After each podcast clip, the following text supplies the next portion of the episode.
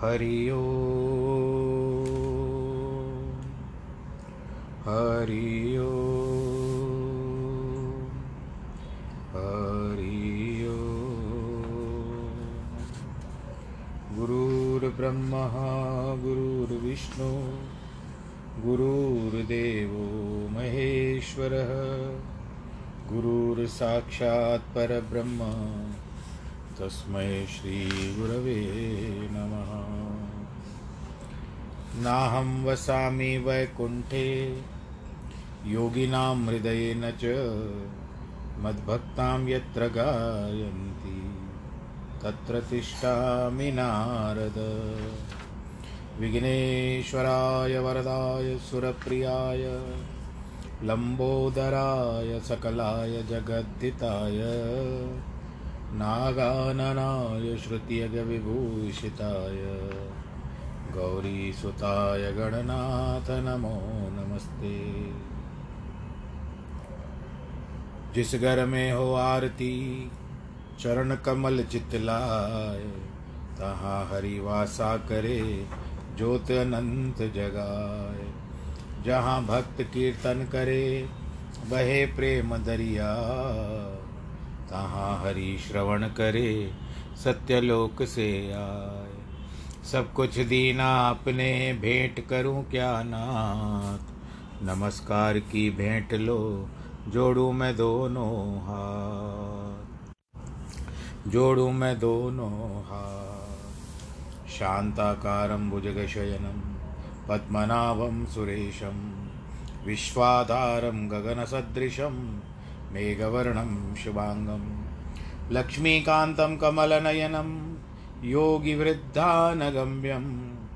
वंदे विष्णुं भवभयहरं, सर्वलोकैकनाथं। मङ्गलं भगवान् विष्णु, मङ्गलं गरुडध्वज, मङ्गलं पुण्डरीकाक्ष, मङ्गलाय स्तनोहरि। सर्वमङ्गलमाङ्गल्ये शिवे सर्वार्थसाधिके, शरण्ये त्र्यम्बके गौरी। नारायणी नमोऽस्तु ते। ॐ नमो भगवते वासुदेवाय। श्रीकृष्णगोविन्द हरे मुरारे, हे नाथ नारायण वासुदेव।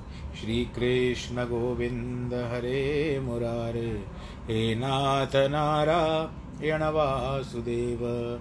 हे नाथ नारायण वासुदेव।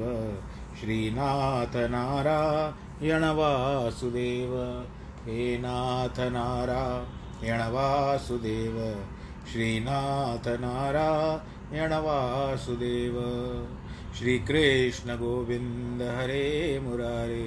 हे नाथ नारायण वासुदेव नारायणं नमस्कृत्यं नरं चैव नरोत्तमं देवीं सरस्वतीं व्यास ततो जयमुदीरयेत् कृष्णाय वासुदेवाय हरे परमात्मने प्रणतक्लेशनाशाय गोविन्दाय नमो नमः। प्रिय श्रोतागणों, आज इतने प्रसन्नता की बात हो रही है मुझे कि सौवीं बार इस भगवत गीता ज्ञान का आज जो भाग है, वो सौवा है। हंड्रेड। और मुझे बड़ी प्रसन्नता हो रही है कि इसको आप बड़े आरा, प्रेम के साथ, बड़े विश्वास के साथ, बड़े आनंद के साथ सहयोग दे रहे हैं। ईश्वर से यही प्रार्थना है कि जिस भी मनोकामना से ये भगवत गीता आप सुन रहे हैं, चाहे धर्म हो, अर्थ हो, चाहे मोक्ष हो, मोक्ष का अर्थ यह नहीं लगाना है कि मोक्ष संसार छोड़ने के बाद ही होता है। मोक्ष तो किसी ऐसी किसी वस्तु में भी, किसी माया में भी, चक्कर में, सांसारिक माया के चक्कर में फंसना से भी, उसमें से भी निकलना मोक्ष माना जाता है। तो भगवान जी से यही प्रार्थना है कि आपकी मनोकामनाएँ पूर्ण करें, पर जो उचित हो, भगवान को भी लगे कि आपके कर्म के अनुसार उचित वो दे देनी चाहिए तो आपको वो जीवन भर मिलती रहे। मैं तो भगवान जी से यही प्रार्थना करूँगा। मुझे आपके द्वारा यही प्यार प्राप्त हो रहा है। अब आज हम बारहवें अध्याय में है। कल हमने प्रवेश किया बारहवें अध्याय में। पाँचवें श्लोक से लेते हैं। अब कहते हैं कि क्लेशोदि कतरस्तेषा मय्यक्ता सक्त चेतसाम अव्यक्ता ही गतिर दुखम देहम भी रवाप्यते। उस अव्यक्त निराकार ब्रह्म में जिनका चित्त संलग्न है उन्हें अत्यधिक दुख और क्लेश प्राप्त होते हैं। क्योंकि देहदारी जीवों के लिए अव्यक्त ब्रह्म की प्राप्ति अत्यंत दुष्कर है। आप केवल देह को समझ करके चलोगे, तब आप संसार की मायाओं से, संसार की व्याधियों से, संसार के दुखों से जूझ नहीं पाओगे। परंतु एक परमात्मा का विश्वास लेकर के चलोगे तो आपके कर्म के अनुसार आपके दुख तो आपके समक्ष आएँगे, लेकिन छूट भी देंगे जल्दी। क्योंकि हमारे ऊपर प्रभु की अनुकंपा है, उस परमात्मा की अनुप, अनुकंपा है।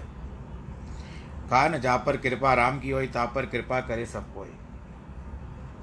निराकार ब्रह्म का ध्यान वे ही करते हैं, जिन्हें रंच मात्र भी अपने देह का अभिमान नहीं है।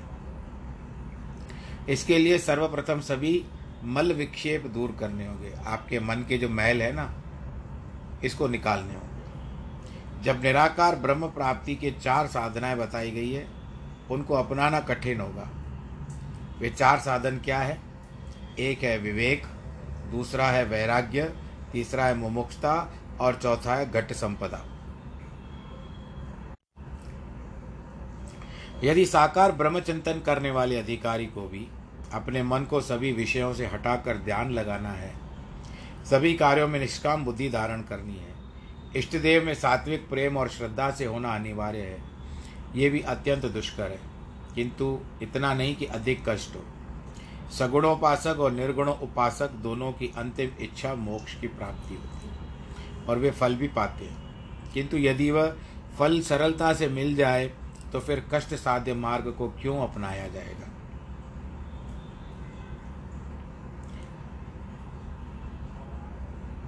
इससे पतन की जोखिम क्यों उठानी पड़े?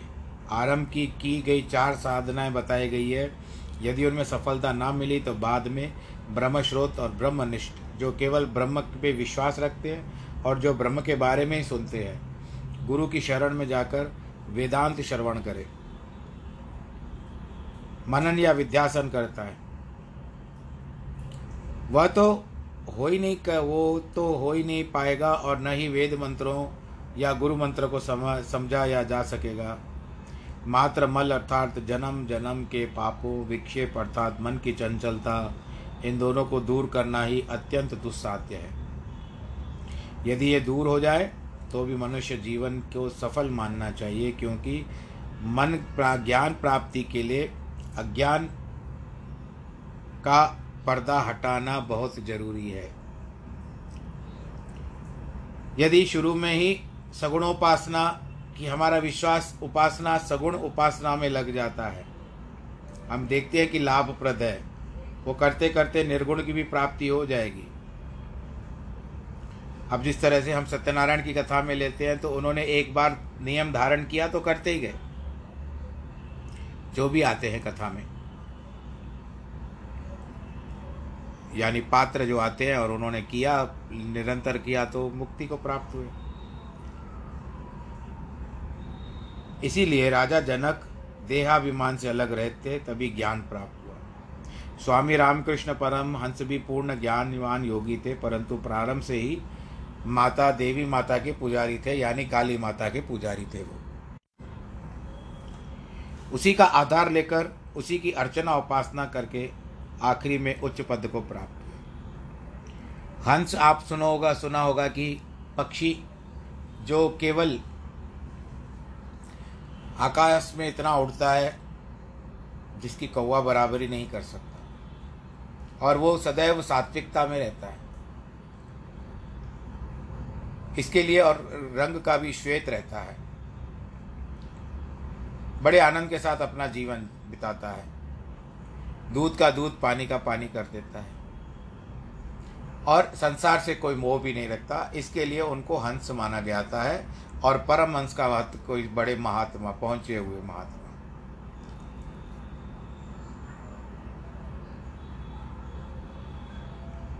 वो काली माता के पुजारी थे। उसी का आधार लेकर, उसी की अर्चना, उपासना करते करते आखिरी में उच्च पद को प्राप्त हुए। सगुण उपासना में किसी भी इष्ट देव, देवी का ध्यान करना चाहिए। किसी भी देवी का देवी या देवता, गुरु अवतार का ध्यान किया जा सकता है। बाद में स्वतः ही अंतकरण में शुद्ध होने से प्रकाश मिल जाता है। फिर एक एक चरण एक एक पैर ऊपर उठाते हुए निर्गुण ब्रह्म की सीढ़ी को पार कर जाएगा। प्रारंभ में ही निर्गुण ब्रह्मा उपासना थोड़ी कठिन होती है। व्यर्थ का घोर परिश्रम है। हमारी देह तो मिट्टी के कच्चे के गड़े समान है। जो ठोकर लगते ही टूट जाता है। ये जीवन है कांच का टुकड़ा, ठोकर लगे टूट जाई, भजन कर भाई ये जीवन दो दिन का। कलयुग में आयु भी कम है। उसके बाद निर्गुण निर्गुण ब्रह्म उपासना करना असंभव है। गोपियों को देखिए, शबरी को देखिए, मीरा, अन्य अनेक भक्त, भक्ति ने और भक्तों को सगुण ब्रह्म की भक्ति से ही परम पद प्राप्त हुआ। कुब्जा ने केवल एक ही बार अत्यंत प्रेम के साथ भगवान को चंदन लगाया और वह भी संसार सागर को पार कर गई। मन अत्यंत चंचल और कुटिल है। जैसे दूरत बच्चों को कोई खिलौना या मिठाई आदि देकर उनसे उनके मूल्यवान आभूषण छीन लेते हैं, उसी प्रकार यह चंचल मन भी हमें विषय भोगों में फंसाकर हमारे हमारे जो किए हुए पुण्य कर्म हैं, जमा किए हुए, उन सबको नाश कर देता है। इसके लिए पहले मन को सतर्क करो।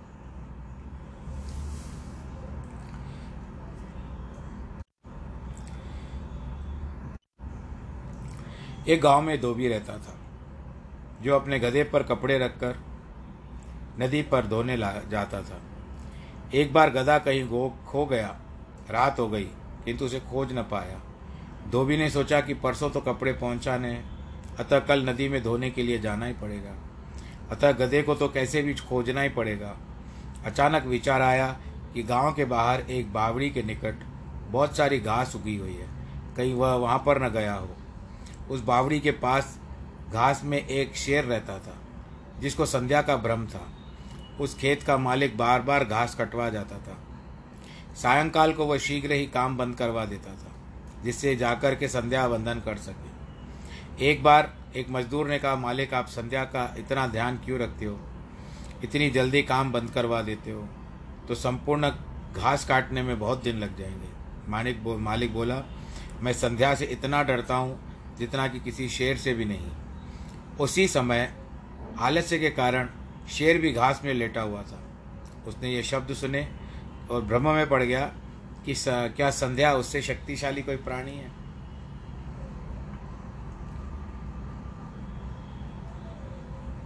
जब धोबी उस घास के पास गधे को खोजने गया तो अंधकार के कारण वह शेर को पहचान न पाया। उसने उसे ही अपना गधा समझकर दो चार डंडे उसके पीठ पर जमा दिए और उसे उठाने लगा। शेर ने भ्रम के कारण समझा कि यही संध्या है। अतः भय के कारण कुछ बोला नहीं। धोबी ने उसको बाँध लिया, प्रातः सवेरे ही उस पर कपड़े लाद नदी की ओर ले चला। रास्ते में दूरी थोड़ी देर शोर, शेर मिला पहले शेर की अवस्था देखकर कहता है, अरे, तुम्हें क्या हुआ? पहले शेर ने कहा, तू यहाँ से मत आ, भाग जा, नहीं तो संध्या तुझे भी मार कर तेरी पिटाई कर देगी। दूसरा शेर बोला, अरे, मूर्ख, संध्या तो समय का नाम है। शाम के समय की होती है संध्या। तू व्यर्थ क्यों डरता है? रात्रि और प्रभात का मिलन उषा काल, सायंकाल और रात्रि मिलन का सायंकाल और रात्रि का मिलन का जो होता है, संध्या काल कहता है। ऐसा कहकर उसने भयंकर गर्जना की। स्वभावतः पहला शेर भी ज़ोर से गर्जा और सभी कपड़े नीचे गिर गए। धोबी ने जब देखा और जाना कि यह तो शेर है जिसे मैंने पीटा है और जिस पर मैंने कपड़े लादे हैं, वो भी थर थर कांपते हुए घर की ओर भाग गया और घर में छिप गया कि कहीं फिर से शेर ना आ जाए, क्योंकि उसने, शेर ने मेरा घर देख लिया है। यही है भ्रम जिसके कारण शेर ने अपने को गधे के समान बंधवा लिया। हमारी आत्मा है, केसरी तो मन है, धोबी। उस मन के जाल में यदि आत्मा फंस गई तो जन्म मरण का बोझ उसे ढोना पड़ेगा। जब सदगुरु रूपी बन केसरी उसे प्राप्त हो तो उसे समझा दें कि माया कुछ नहीं है। और तुम सिंह हो, और वह भी ब्रह्मजाल से मुक्त होकर अपने आप को पहचान लेगा। आत्मा को जानकर वह सुखी हो जाएगा। आत्मा तो वास्तव में शेरी है। किंतु अविद्या के कारण हम उसको शरीर समझ बैठे हैं। अपने को हीन और नाशवान समझ रही है। गृहस्थों में तो विशेषतः देहाभिमानी और भी अधिक होते हैं। इसलिए सगुण ब्रह्मोपासना के लिए ही अच्छी बात हो जाती है।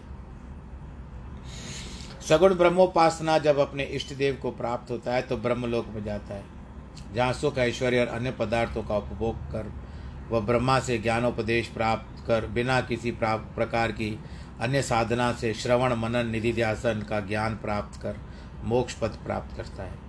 निराकार ब्रह्मोपासक वह पद अनेक अनेक कठिन व्रतों तपस्यों और साधनाओं के प्राप्त कर सकता है। ये तो सर्वाणी कर्माणी मई संन्यास मत्परा, अनन्य नैव योगे न माम ध्यायंत उपासते। किंतु जो व्यक्ति सभी कर्म मुझे समर्पित करके मुझे ही अपनी परम गति जानकर सदैव मेरा ध्यान करते हुए एकाग्रचित से मेरी भक्ति करते हैं। तेषामहम समुद्धता मृत्यु संसार सागरात भवामी नचिरात परात मैया वेशित चेतसाम। जिनका चित्त मुझमें लगा संलग्न है, लगा हुआ है, हे भारत उनका मैं शीघ्र ही इस नाशवान मृत्यु रूप संसार सागर से उद्धार कर देता हूँ। ये दो श्लोकों में भगवान सगुण ब्रह्मोपासना की युक्तियों का वर्णन करते हैं। हमें भी चाहिए कि भगवान के वचनों पर पूरा विश्वास धरते हुए अपने सभी कर्म, जो नित्य नैमित्तिक और स्वाभाविक है, उसको समर्पित कर दें। संध्या वंदना, सत्संग, ईश्वर उपासना दान्य पुण्य कर्म, ये सभी नित्य कर्म है। इसमें आपके ठाकुर जी की पूजा भी आ जाती है। जो कर्म किसी विशेष दिन या विशेष अवसर पर किए जाते हैं, अथवा किसी विशेष स्थान पर या विशेष कार्यों के लिए किया जाता है, उन्हें नैमित्तिक कर्म कहा जाता है, और किसी के निमित्त किया जाता है तो उसको भी नैमित्तिक कर्म किया जाता है। तथा एकादशी या सत्यनारायण आदि व्रत, यज्ञोपवीत संस्कार, या विवाह उत्सव का व दान, पुण्य, यज्ञ करना, तीर्थों पर दान, पुण्य करना, स्वाभाविक कर्म तो व्यक्ति हर दिन करता ही है।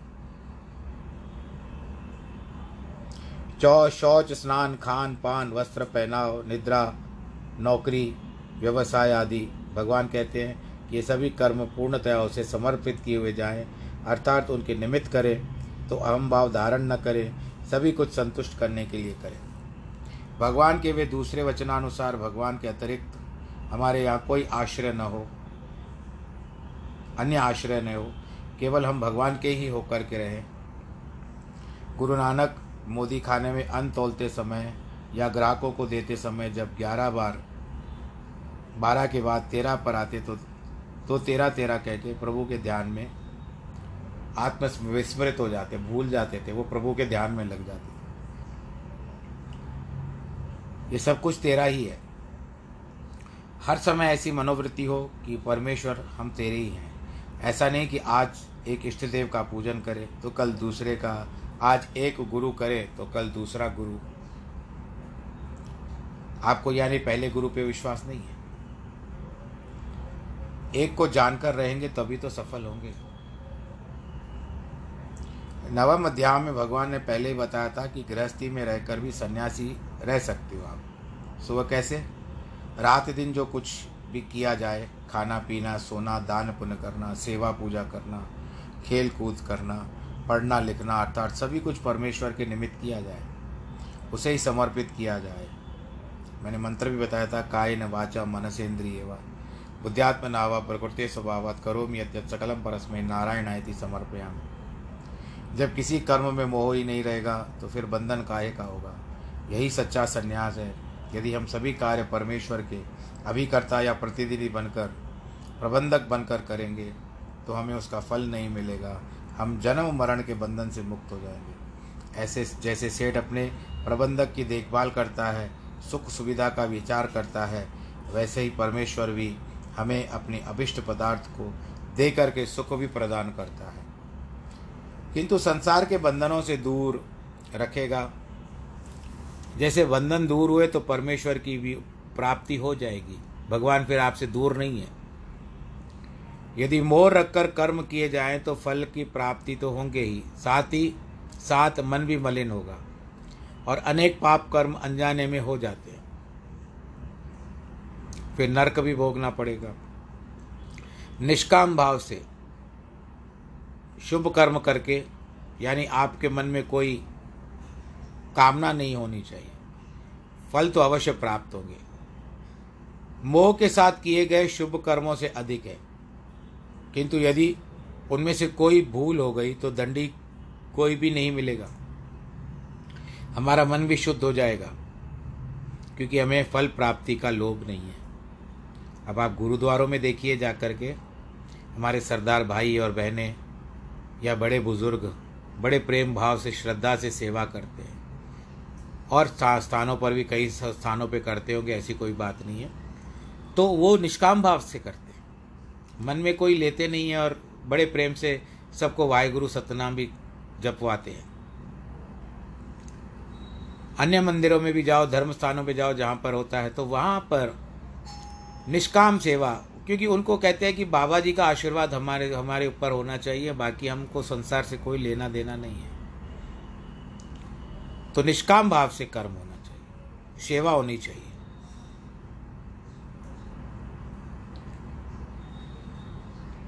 यदि हमारा कोई मित्र बिना किसी लोभ या स्वार्थ से हमारा कोई कार्य करता है और हमने केवल उसका आभार मानते हैं, परंतु उसे मूल्य से भी अधिक उसे देने की चेष्टा करते हैं, नौकर वेतन के लिए काम करता है किंतु यदि वह निष्काम होकर सेवा करता है तो वह भी और अधिक अधिकारी बन जाता है मूल्यांकन में। कि अरे ये तो बेचारा कभी कुछ माँगता ही नहीं हम दिल से ही उसको दे देते हैं। अभिमानी या मोह रखकर कर्म करने से यदि कोई भूल होती है तो भयंकर फल मिलता है। परंतु निष्काम कर्मों से ऐसा कोई भय नहीं रहता। रा, राज श्रीमद् भागवत की एक कथा आ रही है इसमें राजा निर्ग था, दानी था, किंतु उसके अंतकरण में मोह और अहंकार था। प्रतिदिन एक हज़ार गौ ब्राह्मणों को दान करता था। एक दिन एक गाय एक ब्राह्मण को दान दी। जो कुछ दिनों के बाद आग भाग कर अन्य गायों के साथ फिर उसी गौशाला में खड़ी हो गई। राजा ने वह गाय दूसरे दिन किसी और ब्राह्मण को दान दे दी। उसी समय पहला ब्राह्मण उपस्थित हो गया कहता है, मुझे दान दी हुई गाय तुमने फिर दूसरे को दे दी, ये मुझे वापस दिला दो।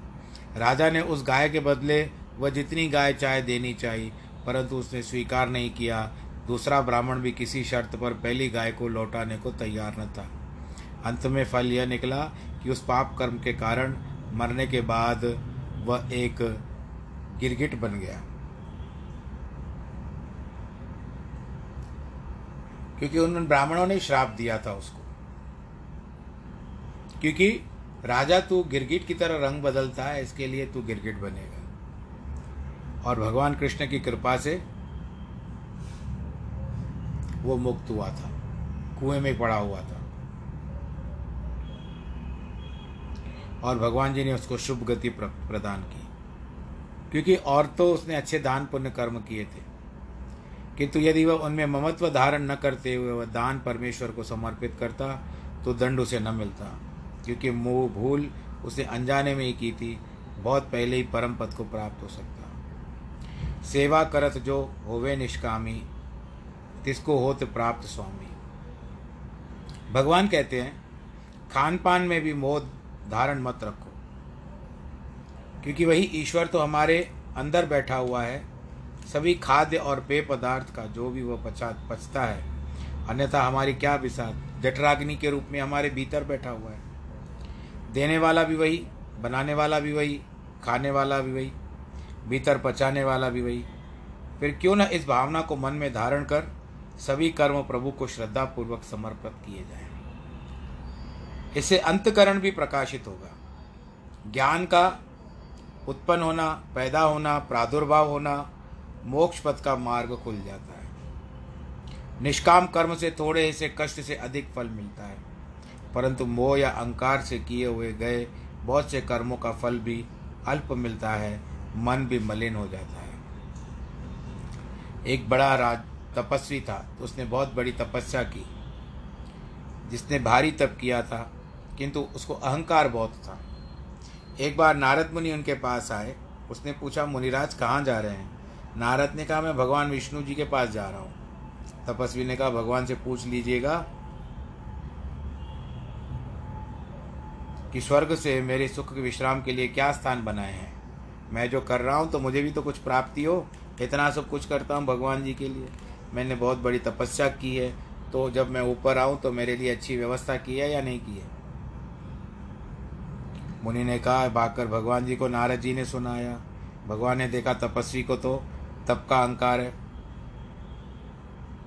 मुझसे लेखा जोखा रखना चाहता है। गुरु नानक देव ने तो कहा है कि लेके कबो न छूटिए, खिन खिन भूलन हार भक्षण हारा बख्श ले, गुरु नानक पात बार उतार। हम तो रात दिन खाते पीते, श्वास लेते, चलते समय हज़ारों प्राणियों को मार डालते हैं। यदि भगवान लेखा जोखा करे तो हम कैसे बच सकते हैं?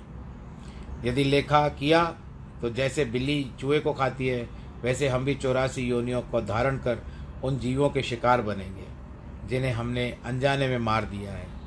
भगवान ने नारद से कहा दूसरी बातों को तो छोड़िए। किंतु जिस शिलाखंड पर बैठकर वह सौ वर्षों पर तप कर रहा है, उसने उस तपस्वी का क्या अपराध किया है?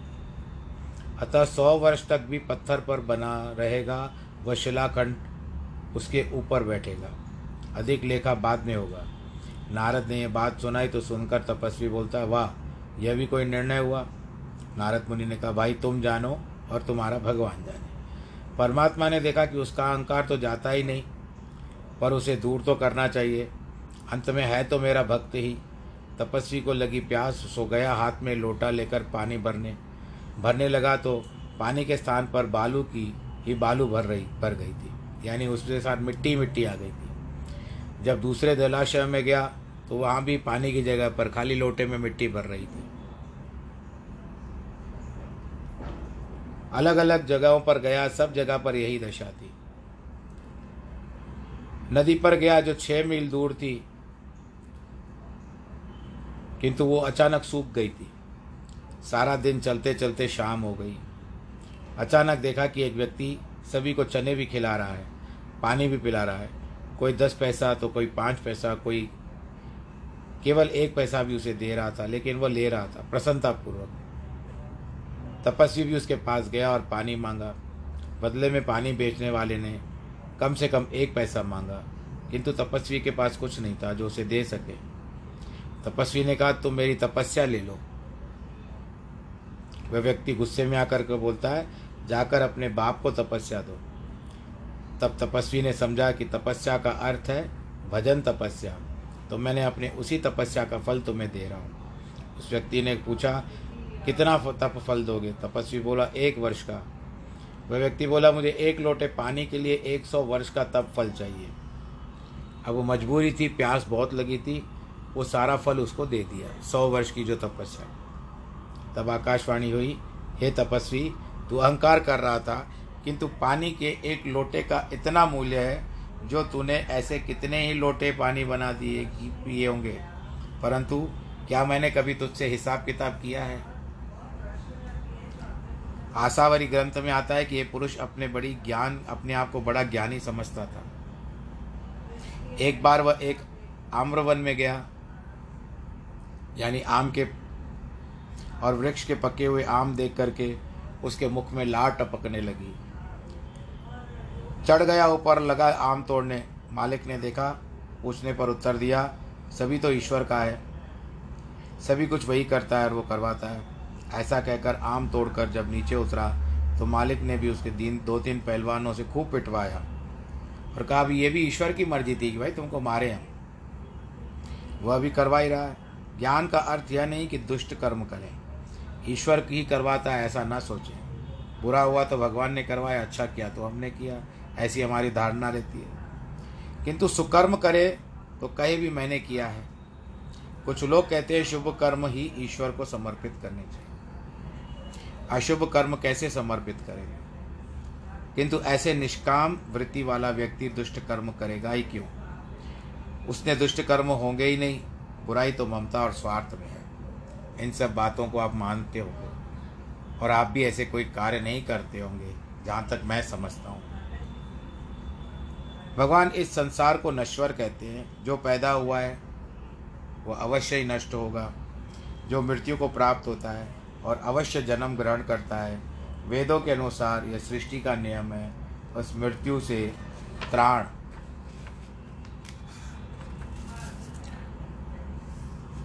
पाने का एकमात्र उपाय है कि ईश्वर की शरण में जाना चाहिए।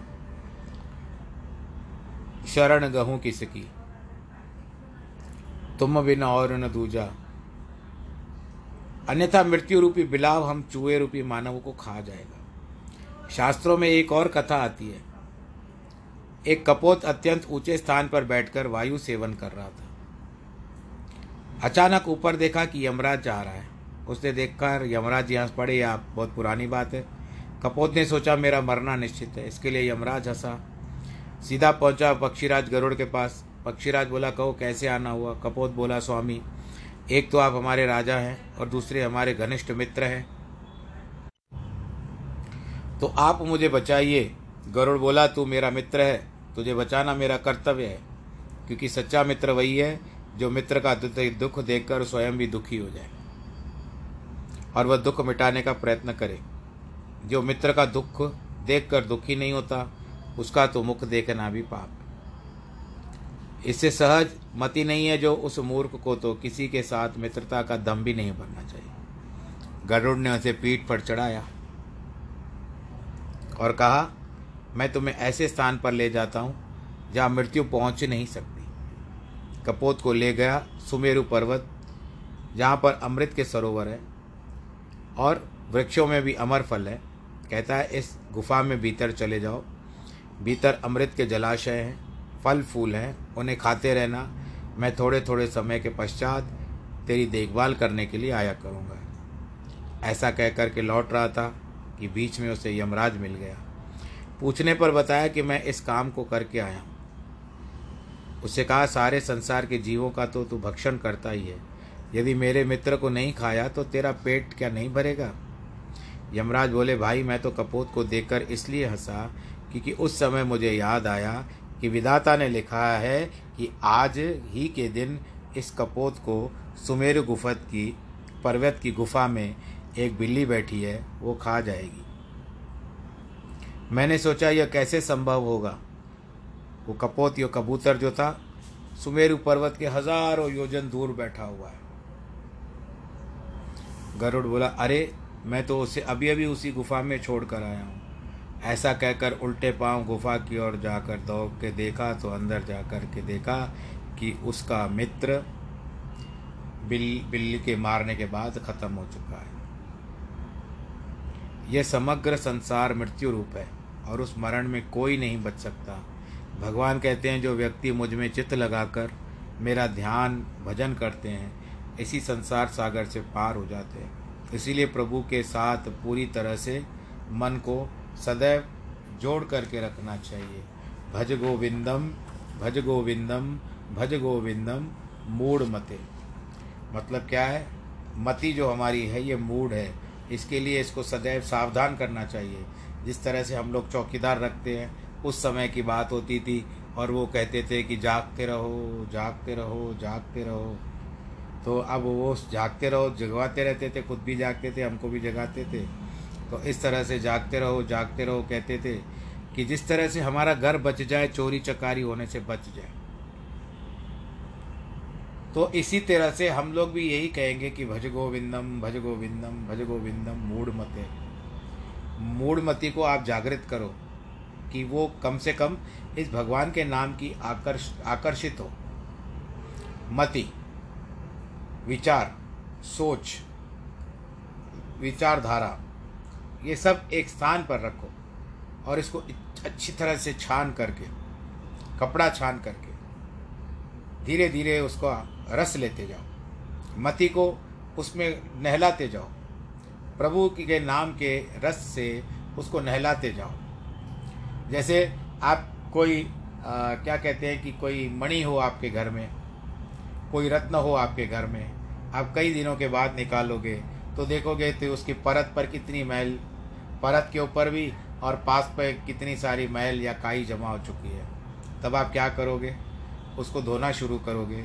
और जब तक आपको मन को वो संतुष्टि नहीं होगी कि मैंने इसको धो लिया है, अब ये चमक रहा है, इसकी चमक फिर से लौट आई है, तब जा कर के आप उसको छोड़ देते हो। नहीं तो धोते जाओ धोते जाओ धोते जाओ। कितना प्रयत्न करते हो, क्योंकि इतने से नहीं। तो ये हमारा मन भी है ना, ये मणिराम है। इसको मणिराम भी कहा जाता है। इस मणिराम को भी प्रभु के नाम से उसके रस को लेते लेते आप इसको धोते रहो। प्रभु के नाम का मीठा रस भी ले सकते हो। जैसे आमरस लेते हो आप लोग। आप लोगों में से कितने लोग आमरस लेते हो, मुझे हमको पता नहीं है।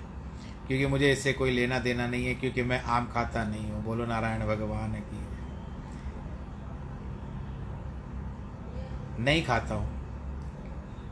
केवल तोतापुरी कभी कोई होता है तो खा लेता हूँ, परंतु वास्तविक आम जो रहता है वो नहीं। आम की अचार खा लेता हूँ, कच्ची कैरी खा लेता हूँ, परंतु आम से मेरा कोई लेना देना न जाने क्यों ख़त्म हो चुका है?